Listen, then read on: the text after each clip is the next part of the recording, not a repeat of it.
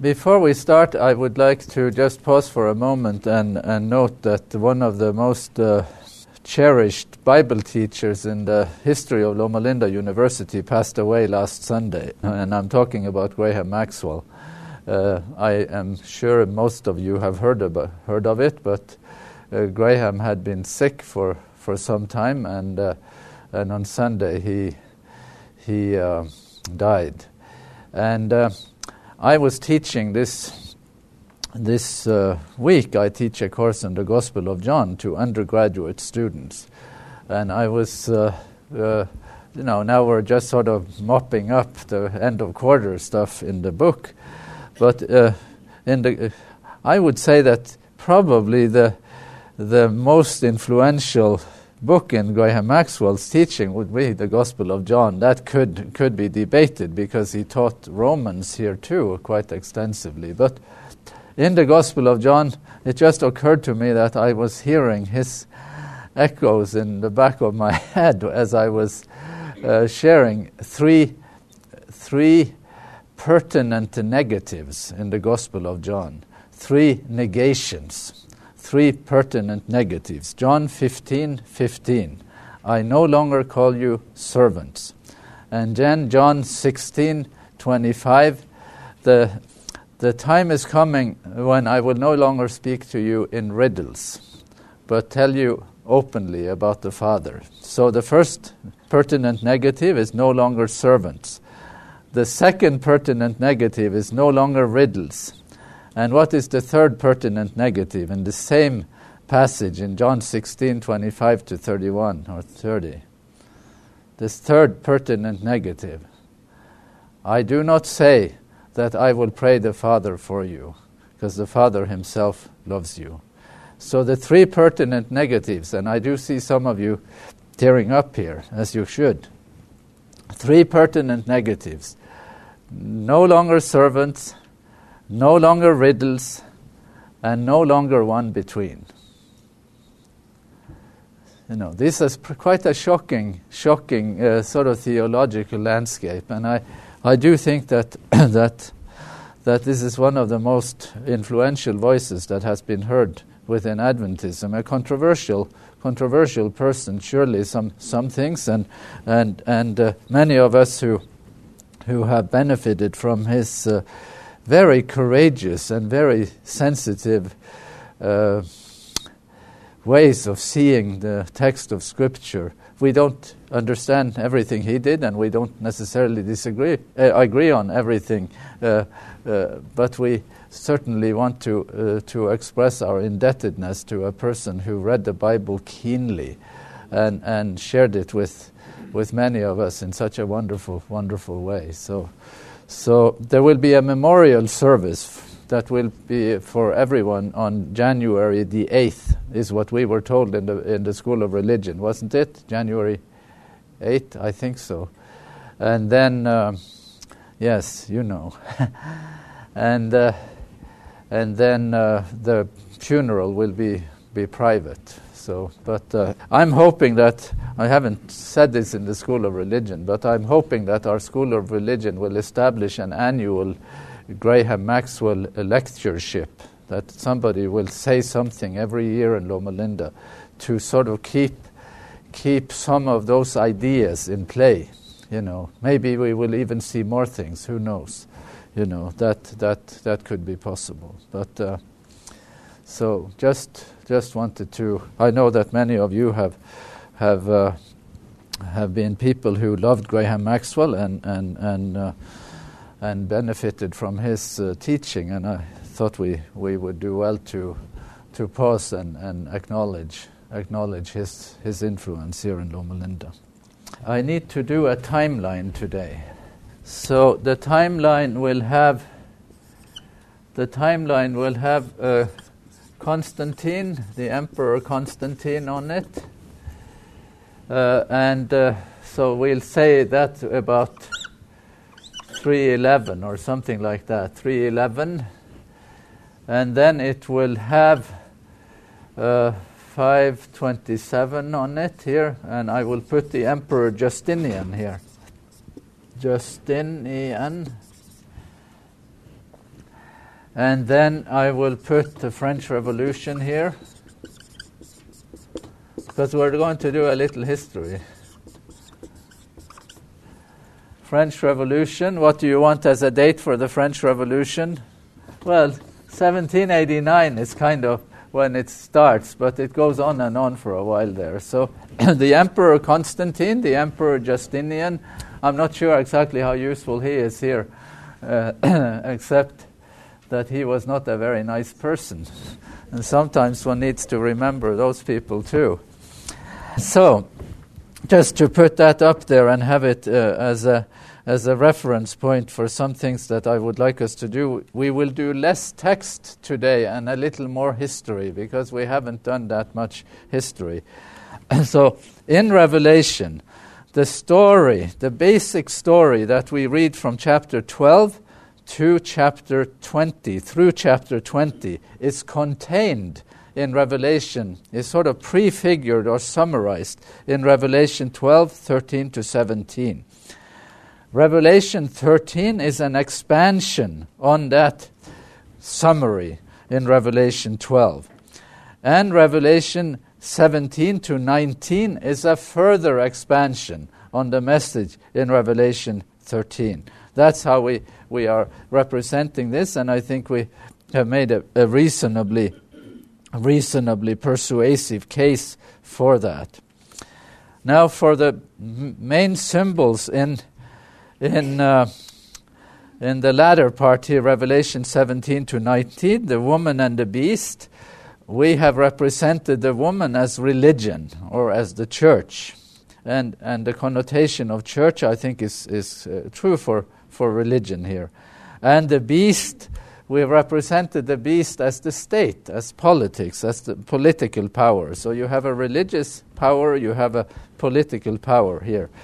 Uh, then the concept of Babylon, and we could have a longer list of features here for what Babylon represents, but let's say that politically it represents a centralized imperial power structure, the take-off point.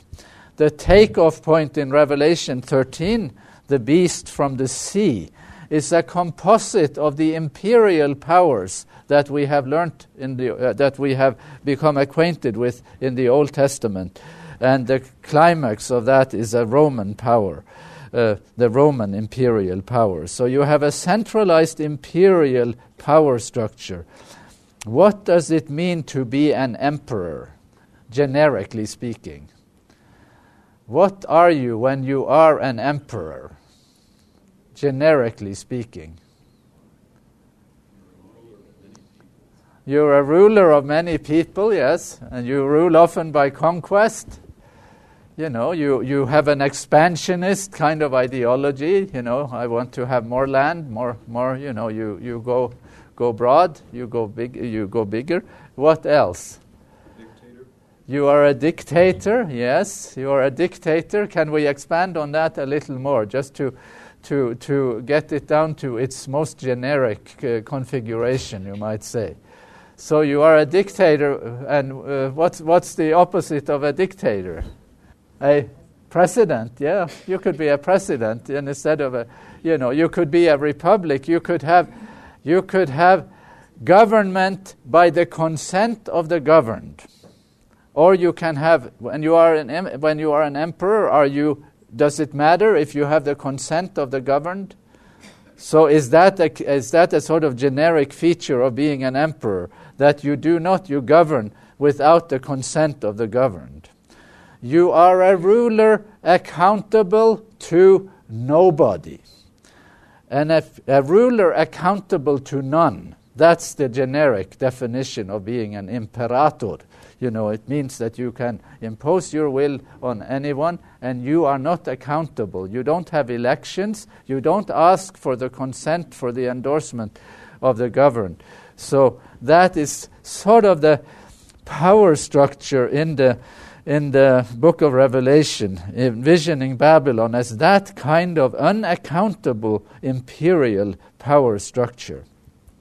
In these representations, too, in chapters 17 and 18 especially, there is a symbiotic, symbiotic uh, relationship between church and state. The woman and the beast, they are not always. They are. This is not a an and you know and in altogether a love relationship, but there is a, an intimate relationship with them. The kings of the earth and the beast they decide they or they they work together with the woman. So there is a relationship of cooperation, at least much of the time here. There is in Revelation 18 uh, the uh, a predatory economic system, and Revelation critiques that system and predicts its downfall. And then there is also an ecologically unsustainable system in the world that Revelation depicts, and you see that in Revelation 8, uh, 11 18 and also in chapter, uh, in chapter 18 to some extent. So that's a summary, sort of a back back uh, review of what we did last time. But now I, I will have some comments. Yes, where where did we get where where did where where do we make the case for predation? That is that is a, a question because there is much buying and selling, and what's wrong with that? You know, so what would it be? What would it be in the text we read that that could establish the case for for a predatory system? They were buying and yeah so it could be that you are carelessly buying and selling and not not sort of seeing the bigger picture, not seeing the, the you know the framework. That would that that would work. You know that there is a there is an uh, it is not the predation of the system that is the problem. It is that that system is a preoccupation. That's what people are doing with their lives. That would be in, as in the days of Noah. But it could be dominant without being a predatory system. Is that? Yeah, it could be dominant without a, a being a predatory system. So any anything there in the text for the case for predation that it is an exploitative system. Yeah, yeah. There. Okay. So in verse thirteen, you have the, the trading in the sla- in in human beings, tra- trading in bodies and the souls of men. You know. So and the and then you have the notion. There is a sort of sort of tendency in the text that some people are getting wealthy on, at the expense of others. There is a, there, th- that could be debated. I think the predatory element is that, that the Revelation pictures a slave economy. That, sla- that there is a, that there is a, that the indictment comes at the end of the, of the long list of things that you are trading. And on that list, there is the tr- trading in human beings, the, the souls of men. That is in, in my in my uh, thinking, the the case the most the most important uh, point on a on a uh, on a predatory or a, a, slave economy, but. That might not be settled yet. We'll have to do some more work on it. Uh, uh, any any other comments? I, I think uh, Melanie, did you have a comment? There is a tendency there. There is a tendency, and the grief afterwards at the collapse of this structure is that this somehow has served served the, the benefit or served uh, to enrich enrich somebody in a, in a, in a, in a way that that the book of Revelation finds objectionable. But but maybe more work needs to be done on this, and we need to, to do it. There are a couple of books written on this, and I didn't give you the reference. There is a new book. There is somebody who. There are several books, but one person has done has done uh, work that has been focused on this and has at least two books out. J. Nelson Kraybill. And he, uh, the last book he has published on this, on, on Revelation 18, uh, has just been published.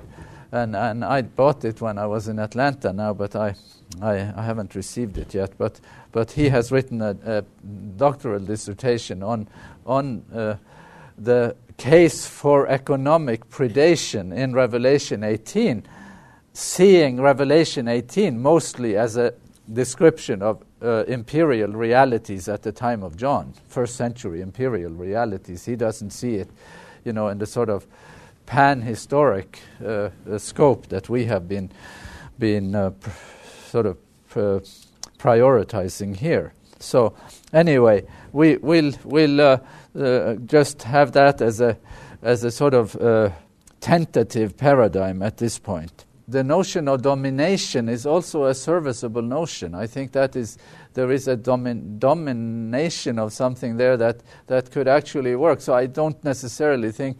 Uh, well, I will say, I will agree that predation might be one step beyond domination, but domination is is if we agree on the notion of domination, that would still be a negatively charged notion in this context. That would still still uh, be somewhat of a critique uh, of the system. Well, what I wanted to do, I would like to uh, read some uh, quotations from uh, Lord Acton's, Sir Harold, Harold Acton's book, Essays in, uh, in um, Freedom and Power. and let me just tell you a little bit about the author. Everyone has heard the sentence, power tends to corrupt, and absolute power corrupts absolutely. That's Lord Acton. Uh, he was knighted. His name was Sir. His name was Harold Acton, I think, and so he is also. You can call him Sir Harold Acton. That phrase, "power tends to corrupt," and absolute power tend, uh, corrupts absolutely, is found in a letter that uh, that Lord Acton wrote to a another church historian at that time, late in the 19th century. The other church historian was Mandell Creighton. I, I think Lord Acton or Harold Acton taught at uh, Cambridge. He was, uh, he was recognized as one of the leading church historians in the 19th century. He was a Roman Catholic who was, an, in some ways, a dissident Roman Catholic, but he remained loyal to the church and lived through the, the First Vatican Council, which was a, quite an upheaval within the Catholic Church at the end of the 19th century. About his contemporary uh, in the Protestant uh, circles, his name was Mandell Creighton. Mandell Creighton. And if you download the book when I send you the link, you can see this. It, this correspondence is, is uh, preserved at the end of the book. But Mandell Creighton had written a history of the Reformation from a Protestant point of view. But Lord Acton felt that Mandell Creighton's way of writing history about the Protestant Reformation was way too lenient on the Catholic Church. So the Catholic faults the Protestant for not being sufficiently critical of the, of the of that history and the abuse of power that he saw within the Catholic context. He has some really juicy statements in that letter. He says in one place that, that on these abuses of power, he says that you would exonerate these people. He says to Mandell Creighton, you would then exonerate these people, assuming that they didn't know any better or that they are somehow absolved of responsibility because of the high office they held. You would exonerate these people for those reasons. I would hang them higher than Haman. No, I would hang them high and higher, you know, higher still, higher than Haman, because there is no such thing as exoneration of responsibility because of the high office you hold. And these people did not live in outer darkness. They, after all, he said, they lived 1500 years after our Lord. You know, so there was a standard to which you would be, you know, be held. So all of this is in that letter but from, from Lord Acton. And that's, this is also where he says, you know, power tends to corrupt, and absolute power corrupts absolutely. well, in the book, the book is a collection of essays and the first of the essays, uh, no, not the first, but the second, I think, of the essays, is a, is a chapter on the history of freedom in, in antiquity, how the ancient world constituted their, their state, their, their societies. Then there is a chapter on the Roman Catholic Church. Uh, there is a ch- chapter on the Protestant theory of persecution, very interesting chapter. And then there is a chapter on the uh, American Revolution, very very interesting. I just think it's it's a gold mine that chapter, and just a quick way to appropriate the most most uh, uh, praiseworthy aspects of, of, of, of America. And then uh, And then there is a chapter on the uh, causes of the French Revolution. And then there is a chapter on the tw- 19th uh, century and conflicts with Rome in the 19th century. So here is a statement from the first from that chapter on uh, uh, on freedom in antiquity. If I may employ an expressive anachronism, the vice of the classic state was that it was both church and state in one. Morality was undistinguished from religion, and politics from morals. And in religion, morality and, and in religion, morality and politics, there was only one legislator and one authority. Do you hear what he is saying here? What's the vice, the fault of the classic state? Well, this, yes, kind of. there is power. There is a concentration in, of power. You know, there. You know, in Lord Acton's letter, he says power tends to corrupt. So you should be careful doing what? You should be careful about giving too much power in one hand. You know. So what do you have here? You have religious power. You have political power in one hand. That was always the way the classic state, the old world, uh, constituted it. Now, just to take a view of the Old Testament, how does the Old Testament constitute power? How does the, you see, the history of Israel, just to do a, a sort of quick, quick uh, uh, review there. Yeah, so, so let's do the, so you had the judges first. And the judges, the judge is what sort of power does he have? How does the, the these were sort of low key figures. They were your next door neighbor, weren't they? They didn't live on top of the hill in the fanciest house or in castles. Did the judges live, live did they seem to stand apart? And they, they exercised authority in what way? You know, constitutionally, didn't they? They were judges. They were not, you know, they were sort of just, just telling, uh, interpreting the law, you might say. So they were, they were sort of a low key kind of authority. Is that, is that true? Then they wanted a king. But even when they had a king, uh, or, or, or let's just do one step back again to the time of judges. So the judge is, what is he? Is he the political authority? Kind of. Is he the judicial authority? Kind of. Already a risky proposition. You know, you have the, the, the political and the judiciary in one. Is he the religious authority? Well, you had prophets he is sort of the religious authority, yes. Well, exactly. The, the narrator in the, in the book of Judges, he decries absence of authority, doesn't he? He sees that there would be no authority. In those days, he says there was no king in Israel. Everybody did what was right in his own eyes. So the narrator in the book of Judges, he thinks what?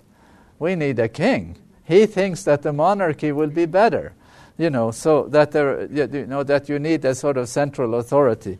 Now, we haven't said everything about how society was constituted in the Old Testament because there is some, there is a bit of a separation of powers there, even in the time of Judges. Who is, who is the priest? The priesthood. So, the, how is it separated? The king comes from one tribe, and the priest comes from another tribe. Isn't that true? The kings are always from the tribe of Judah, the priests are always from the tribe of Levi. They are not the same tribe. There is a rudimentary separation of powers in the Old Testament, in the time of Judges and in the time of the kings, in the time of the monarchy. Now, we in the uh, I have confused my students in God and human suffering on this one, but we can try try to. Uh, it has some usefulness at this stage.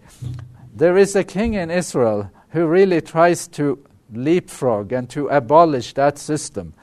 And the book, books of Chronicles and Kings remembers that king and really thinks bad of him. What? Who is that? There was a king who tried to, to uh, sort of dismantle the separation of powers in, in ancient Israel.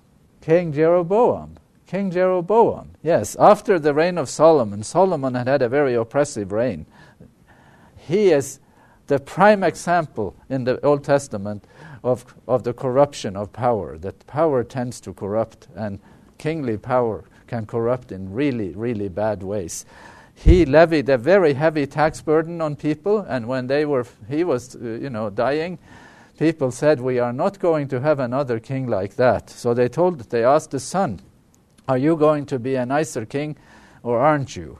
And the, the old guys, they said, "Now you really need to to give some uh, tax relief here."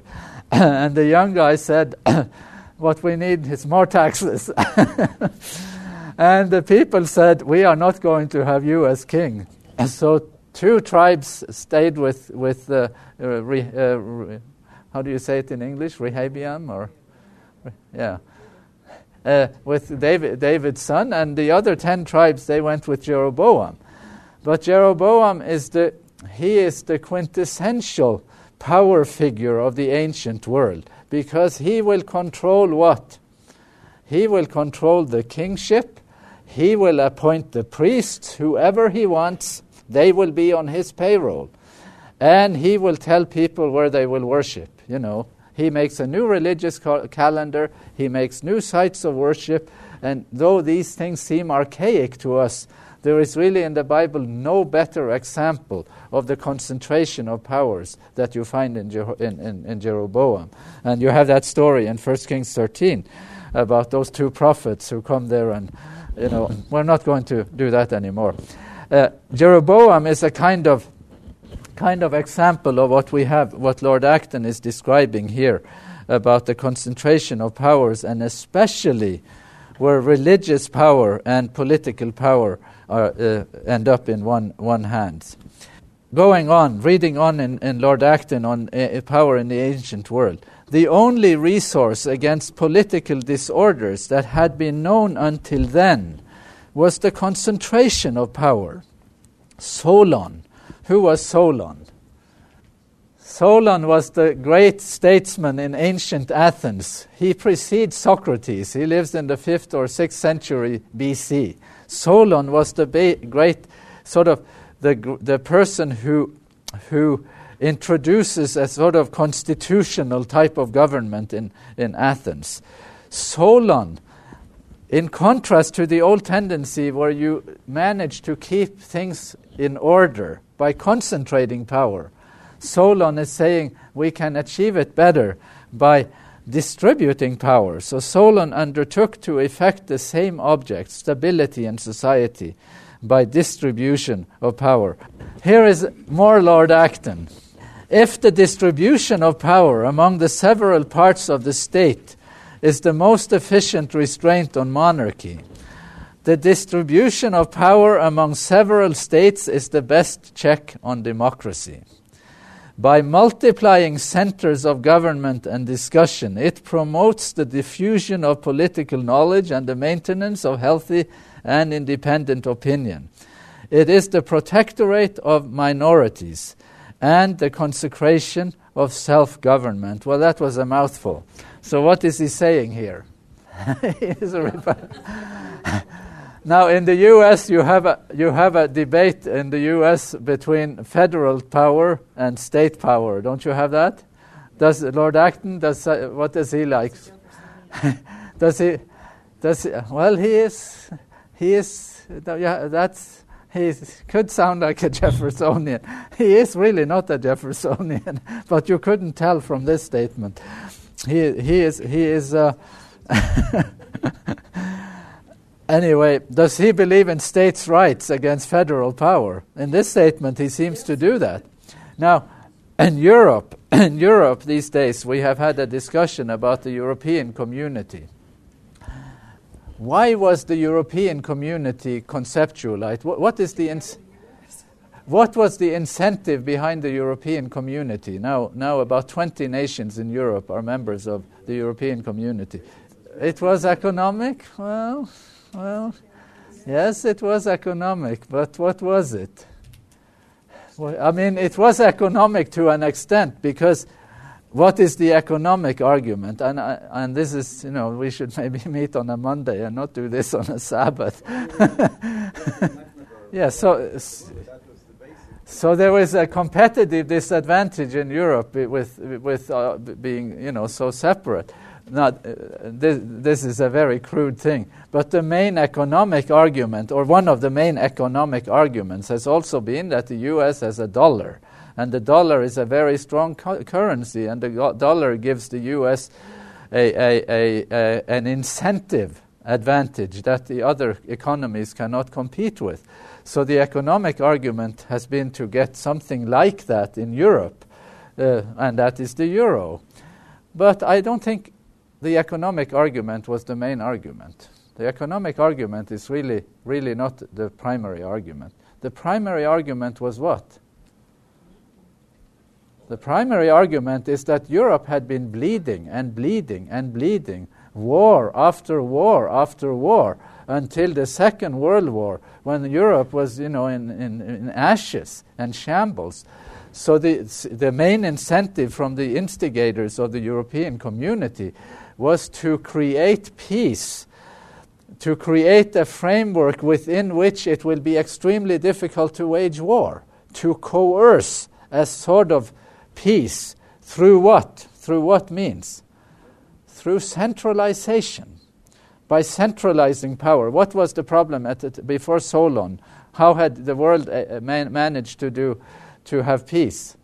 By centralizing power. Solon, he tried to do it by decentralizing power. The European community, just to put this in a contemporary perspective, tries to ensure peace by doing what? Centralizing power. Now, there is an economic argument, there is an economic agenda, sure, surely. And, and now, uh, you know, we'll see what, what it happens here. But anyway, I'm just trying to put this in, in perspective. A- any more comments there? Yes. A- Acton is writing all of this toward the end of the 19th century. He's uh, uh, in a sort of in a, at the turn of the at the sort of entry. These are lectures he gave in various and sundry places, and he gave a lecture on on on uh, power in the ancient world. And he says, and the contrast we see here, he he conceptualizes liberty and he conceptualizes harmony among the nations by a distribution of powers, which is not easy to do. So let's, this is hard work. the acid test of liberty, the most certain test by which we judge whether a country is really free, is the amount of security enjoyed by minorities. This is where, where, where uh, Lord Acton is not a Jeffersonian. Because Jeffersonian democracy is what kind of democracy? Now, I'm talking to, to learned Americans here, and I should be very careful.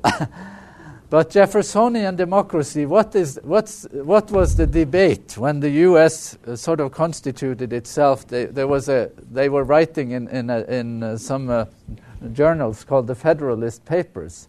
Didn't you have that in your history lessons? You've read the Federalist Papers? They've taken it out of the curriculum now.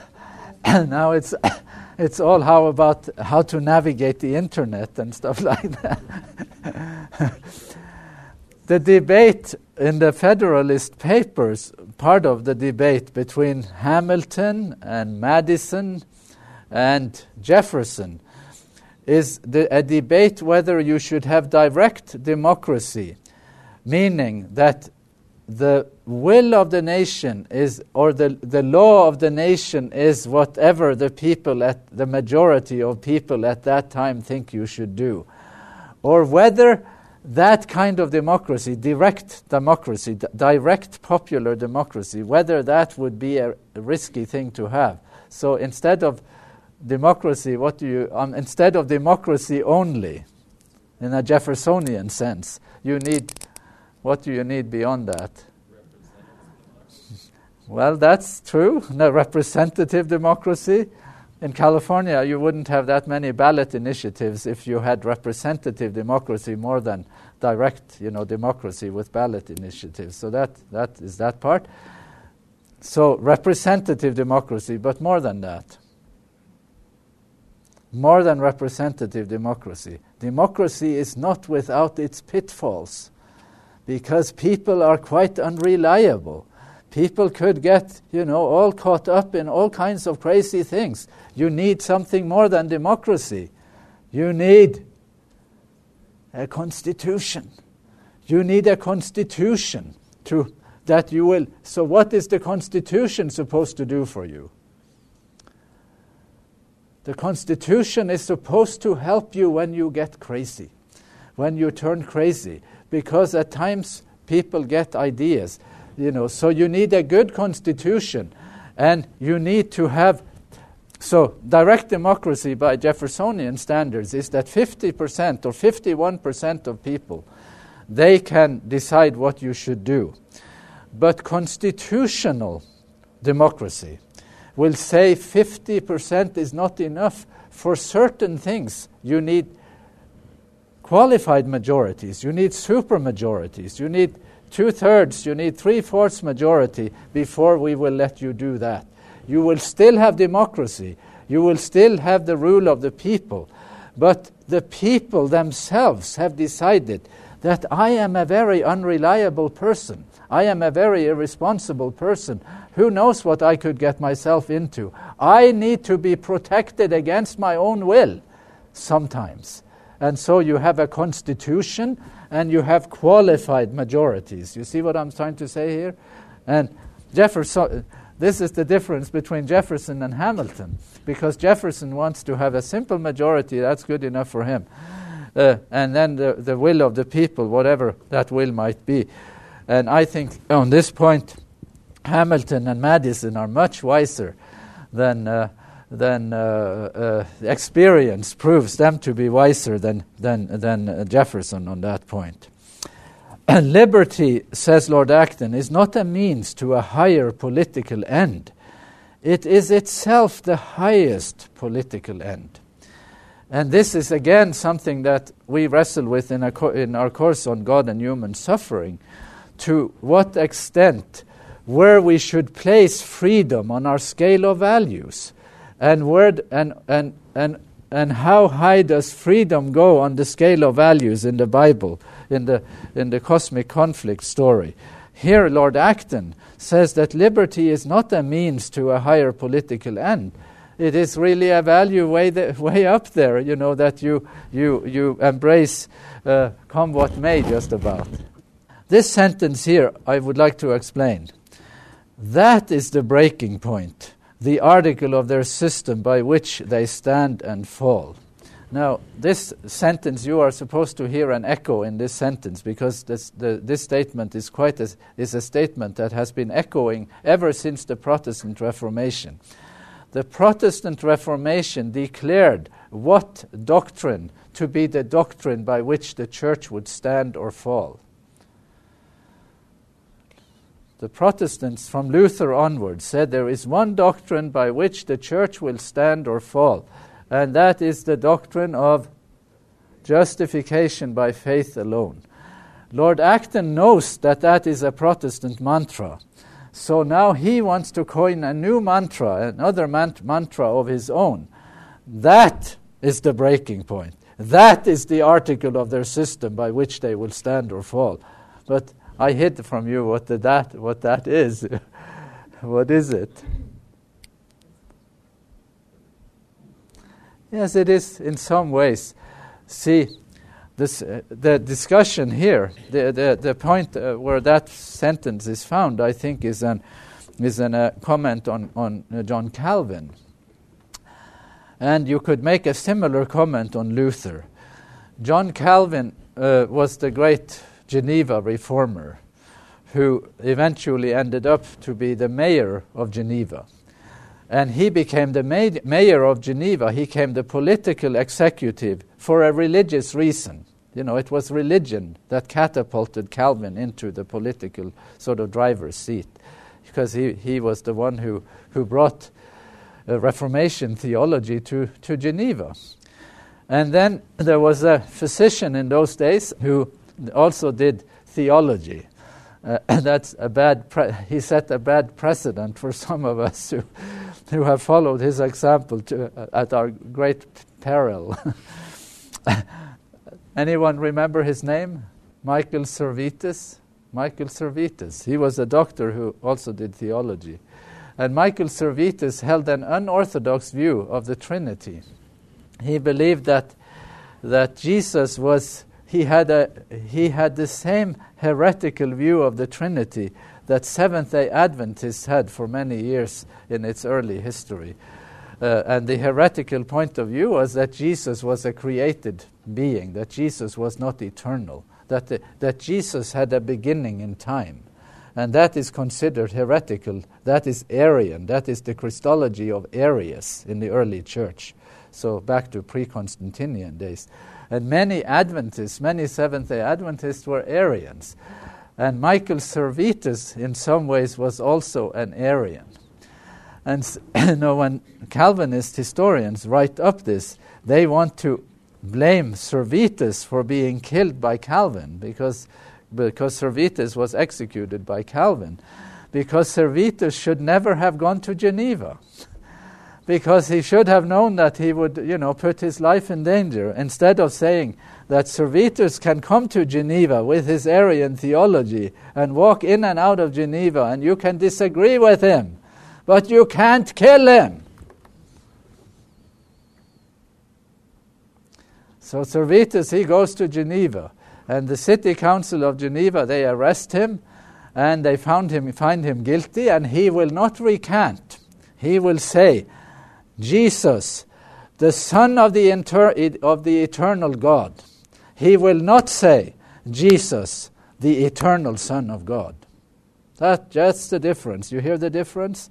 Your life and death hangs on that, that you get that one right. So say it right.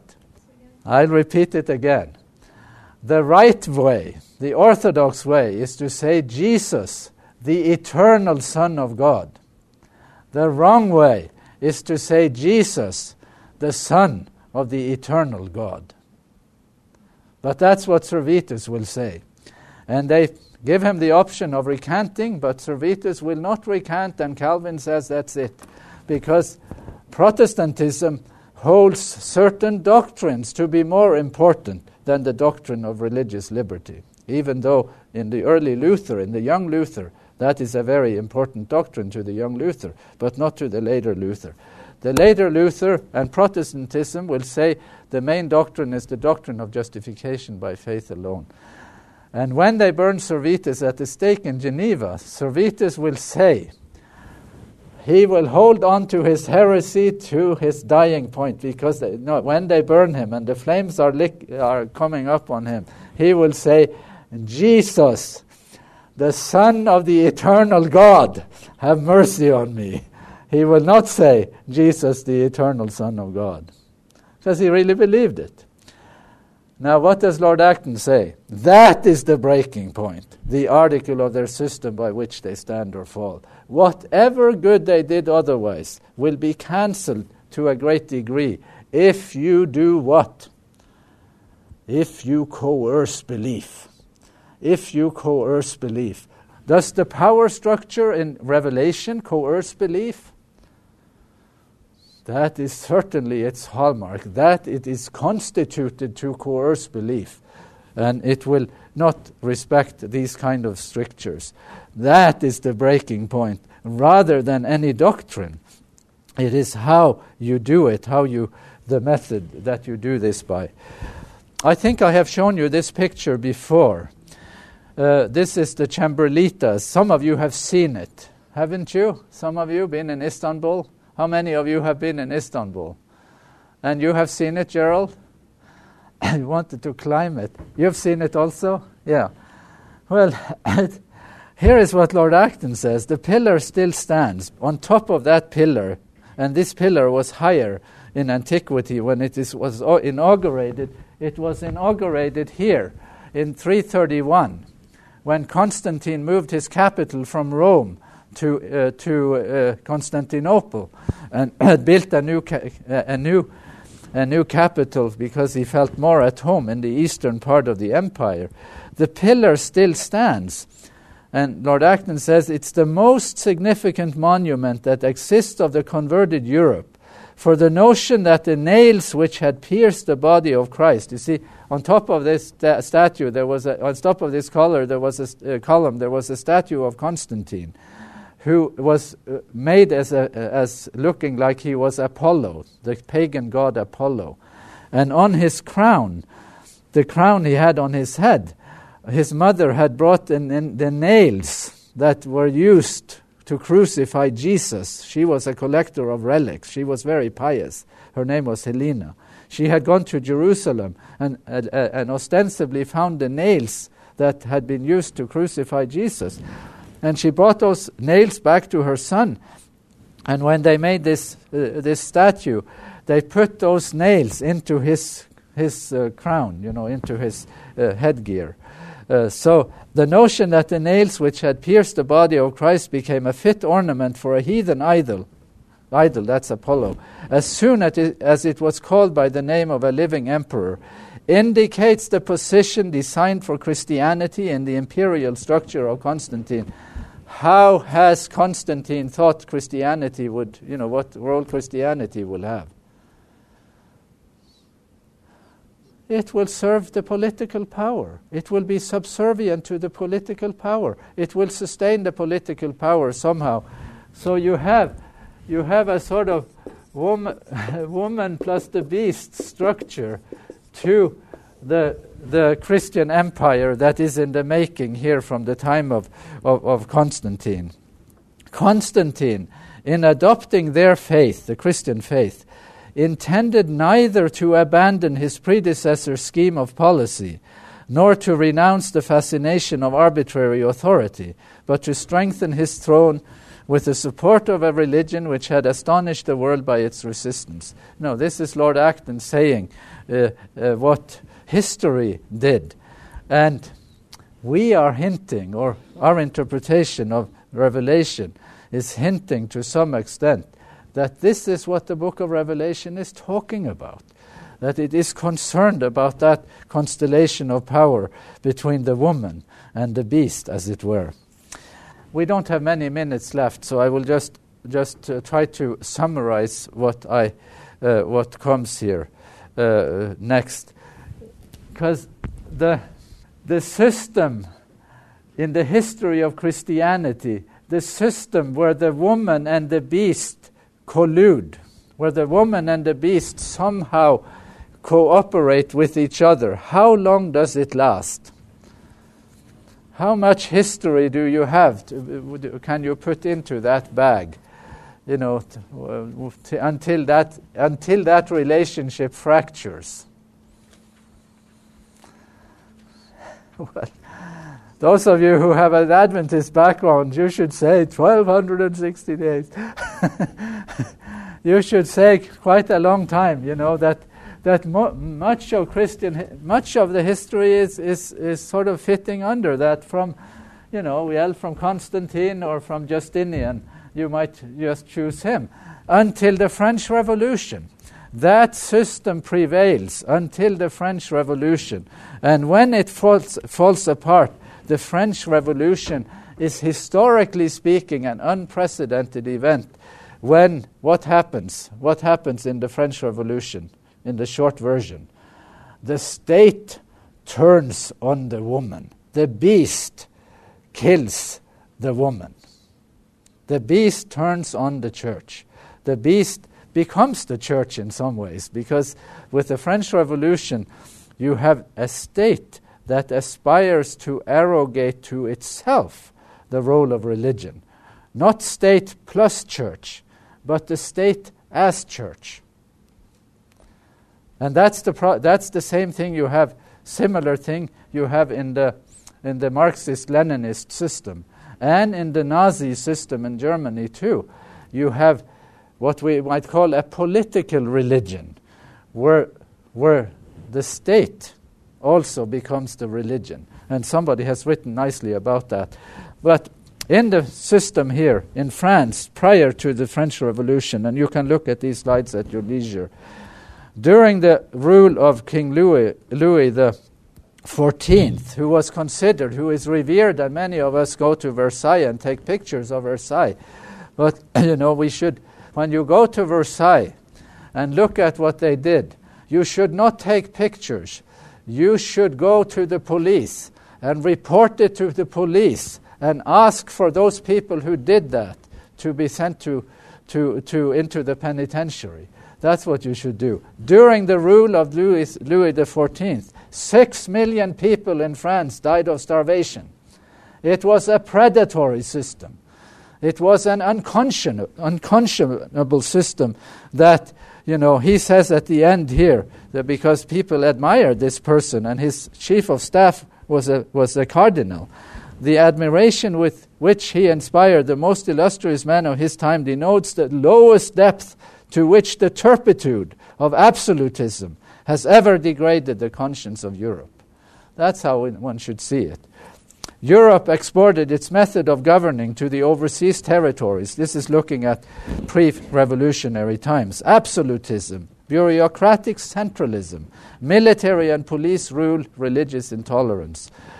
Then there is a rethinking of freedom that, in some ways, he says it, it, it owes to factors in the 17th century, but I would say that it owes long before the 17th century, in the New Testament, the figure of Jesus conceptualizes freedom for the Christian believer in a way that did not need to wait for the 17th century to come along. And then, these we don't have time for, because I really don't want to uh, go back to this, so you can read it on your own. Uh, I just want to say, say uh, uh, about your world, the American world. This statement from Roger Williams, and we will end here. An enforced uniformity of religion throughout a notion or civil state confounds the, relig- the civil and religious, the political and religious, denies the principle of Christianity and civility, and that Jesus Christ is come in the flesh. You know. So what is Roger Williams doing? He was the founder of Rhode Island. He was the he he built his his uh, his idea, his ideal in, in a city called Providence. What lovely things you have in American history.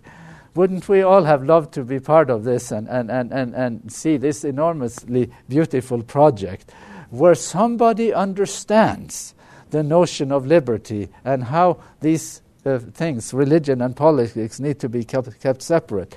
To the point that he will say, you know, contrary, most people will say, well, the Protestants all believe that Jesus came in the flesh. The Roman Catholics all believe that Jesus came in the flesh. But Roger Williams will say that anyone who practices coercion in the name of Jesus has denied that Jesus has come in the flesh. That's a completely different criteria. That is rewriting the history of Christianity from the ground up. And that is rewriting the history of Christianity along the lines of the ideals that you find in the book of Revelation. This is very radical stuff, as you can see. And uh, next time we will do Revelation 19, and you will think about these things, and you will uh, come with weighty disagreements. Uh, and uh, the assignment, then, as we meet uh, 10 minutes earlier next time, the assignment is to make up your mind whether the, the rider on the white horse whose robe is dipped in blood. Your assignment is to decide whose blood, whose blood his robe is dipped in. I, so i apologize for this uh, uh, sideshow here, but, but it seemed to me we needed to do some history here. And Lord Acton is worth your, your, worth, worthy of your attention.